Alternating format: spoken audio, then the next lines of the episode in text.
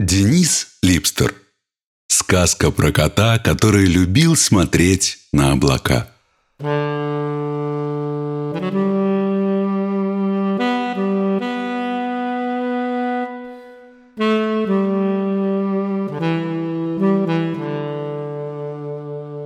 Порой кажется, что все вокруг происходит совершенно случайно. Это, конечно, не так. Порядок есть всегда и во всем. Просто иногда, чтобы это понять, нужно подняться повыше. Лучше всего про это мог бы рассказать один черный кот, который больше всего на свете любил смотреть на белые облака. Они напоминали ему сметану, которую этот кот тоже очень любил. А с облаками так.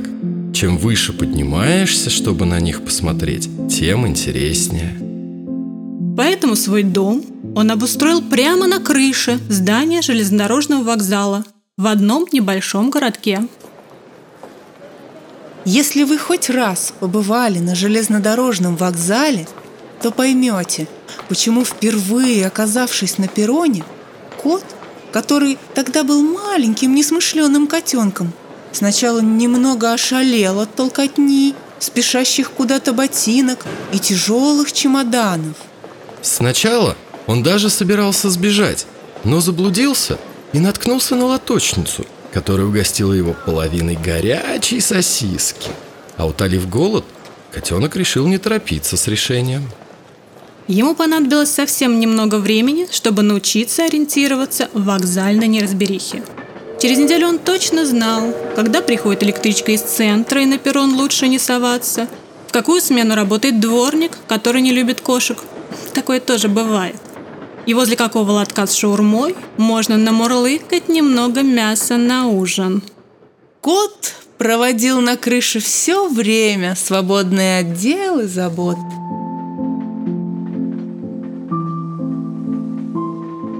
Ему очень нравилось, когда облака проплывали так близко, что их, казалось, можно было коснуться лапой. Интересно, а какие важные дела могут заставить кота спуститься с крыши?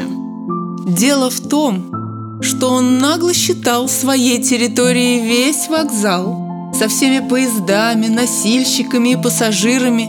И этой наглости нам стоило бы у котов поучиться. И он любил, чтобы на его территории все шло по порядку. Пусть даже никто, кроме него, этого порядка не понимал. Когда поднимаешься повыше, лучше видно не только облака, но и мелочи, на которые мы привыкли не обращать внимания. А еще с крыши сразу видно людей, которые пришли не для того, чтобы купить билет или проводить старого знакомого. Вокзал как магнит притягивает людей, которые ищут, Неважно что, вдохновение, ответы или себя. А что нужно человеку, который ищет себя, если не душевный разговор? Для всех, кто собирался спросить, какое отношение коты имеют к душевным разговорам, напомню. Каждый уважающий себя кот прекрасно знает, что иногда, чтобы серьезно поговорить, нужно просто лечь рядом и начать тихонько мурлыкать. Поэтому, запримите в толпе очередного нарушителя порядка, наш герой спускался с крыши, садился к нему поближе и слушал, свернувшись в пушистый, мурчащий клубок. Эх, кот, хотел бы я такую беззаботную жизнь, как у тебя. Вздыхал как-то один нервный небритый мужчина в дорогом костюме заставляя голодавшего последние три дня кота недоуменно приподнять бровь, чтобы отметить странные представления этого человека о беззаботности. Впрочем, людям свойственно оценивать других так, как им удобно, не особенно вдаваясь в подробности. И кот уже почти привык к этому.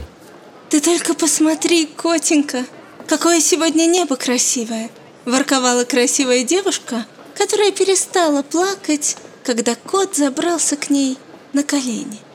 И я еле сдержался, чтобы не фыркнуть, что небо, оно всегда красивое. Нужно просто почаще на него смотреть. Но вместо этого просто зевнул, потянулся и поудобнее устроился у нее на коленях.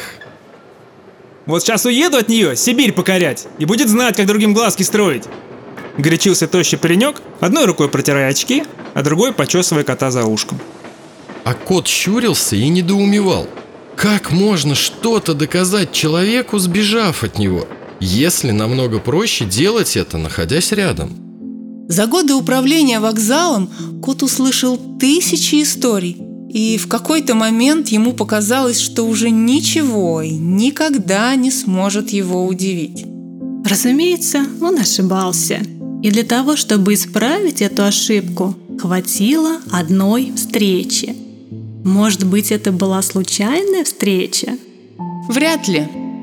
Случайности никогда не бывают случайными. А если и бывают, то случаются только в строго отведенной пропорции и только в специально предназначенное для случайности время.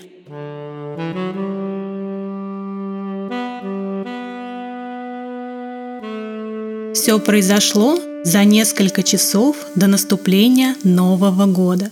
В это время на вокзале становится тише и спокойнее, поэтому кот не планировал слезать со своей крыши. Чтобы следить за пышными розовыми облаками, которые неторопливо проплывали по синему зимнему небу, куда-то по своим облачным делам. Он устроил себе гнездо возле теплой трубы и сидел там, то и дело посматривая на часы, в ожидании прибытия скорого поезда из Краснодара. Потому что в вагоне-ресторане этого поезда работала тетушка Армине, у которой всегда был припасен кусочек грудинки и немного сметаны для пушистого смотрителя вокзала. Облака облаками, но без обеда я оставаться не собирался. Как и когда на перроне появился дед, я не заметил – Наверное, потому что постоянно торопил взглядом ленивую стрелку часов. Иначе как объяснить, как такой колоритный персонаж смог незамеченным дошагать до информационного табло, не получится. Это был высоченный, метра два ростом мужик в лохматом тулупе и огромных валенках. Одной рукой он небрежно придерживал здоровенный мешок, перекинутый через плечо, а другой задумчиво чесал роскошную бороду до пояса. Со стороны казалось, что он внимательно всматривается в расписание поездов. Но мне хватило одного взгляда, чтобы понять, поезда деда не интересуют. Я широко зевнул, выгнулся дугой – и неохотно стек с крыши. Дед продолжал расчесывать бороду, делая вид, что изучает расписание, когда понял, что кто-то внимательно изучает его. Он повернулся и увидел кота, который сидел, наклонив голову, внимательно наблюдая за каждым его движением. «И не спится тебе, пушистый!» На что кот немного пожал плечами – как делают очень вежливые хозяева, встречая неожиданных поздних гостей. Дед смекнул, что сморозил глупость, откашлялся в кулак, пошарил по карманам и пробасил, разводя руками. «Ну вот, а мне даже угостить тебя нечем». Я молчал, всем своим видом показывая, как стыдно должно быть человеку, у которого за пазухой нет колечка домашней колбасы на случай встречи с умным, скромным и воспитанным животным – Дед оценил представление, крякнул, улыбнулся, а потом с размаху хлопнул себя растопыренной пятерней по крепкому лбу. «Вот же старый болван! Все время забываю! Секунду, Пушистик!» Я уже собирался обидеться на Пушистика, но дед бросил свой мешок прямо на снег, быстро развязал его, пошарил внутри своей здоровенной лапищей и достал огромный шматок грудинки – Точь в точь, как у тетушки Армине. Угадал? Расхохотался он, глядя на удивление кота. Осторожно положил ему угощение на снег и провел рукой. Приятного аппетита, черныш. Пока кот культурно уминал неожиданный поздний ужин, дед уселся на свой мешок, как на трон, положил подбородок на ладонь и ждал, когда кот утолит голод – Поймав внимательный взгляд желтых глаз, дед прокашлялся и заговорил. Тебе, небось, интересно, что я делаю на вокзале? Кот вежливо кивнул. Понимаешь, тут такое дело. Ты никогда не замечал, что люди все меньше радуются Новому году? Конечно нет. Я же смотрю на облака, а не в календарь, хотел ответить я. Но вместо этого одним прыжком вскочил деду на колени, свернулся клубочком и муркнул, намекая, что готов слушать.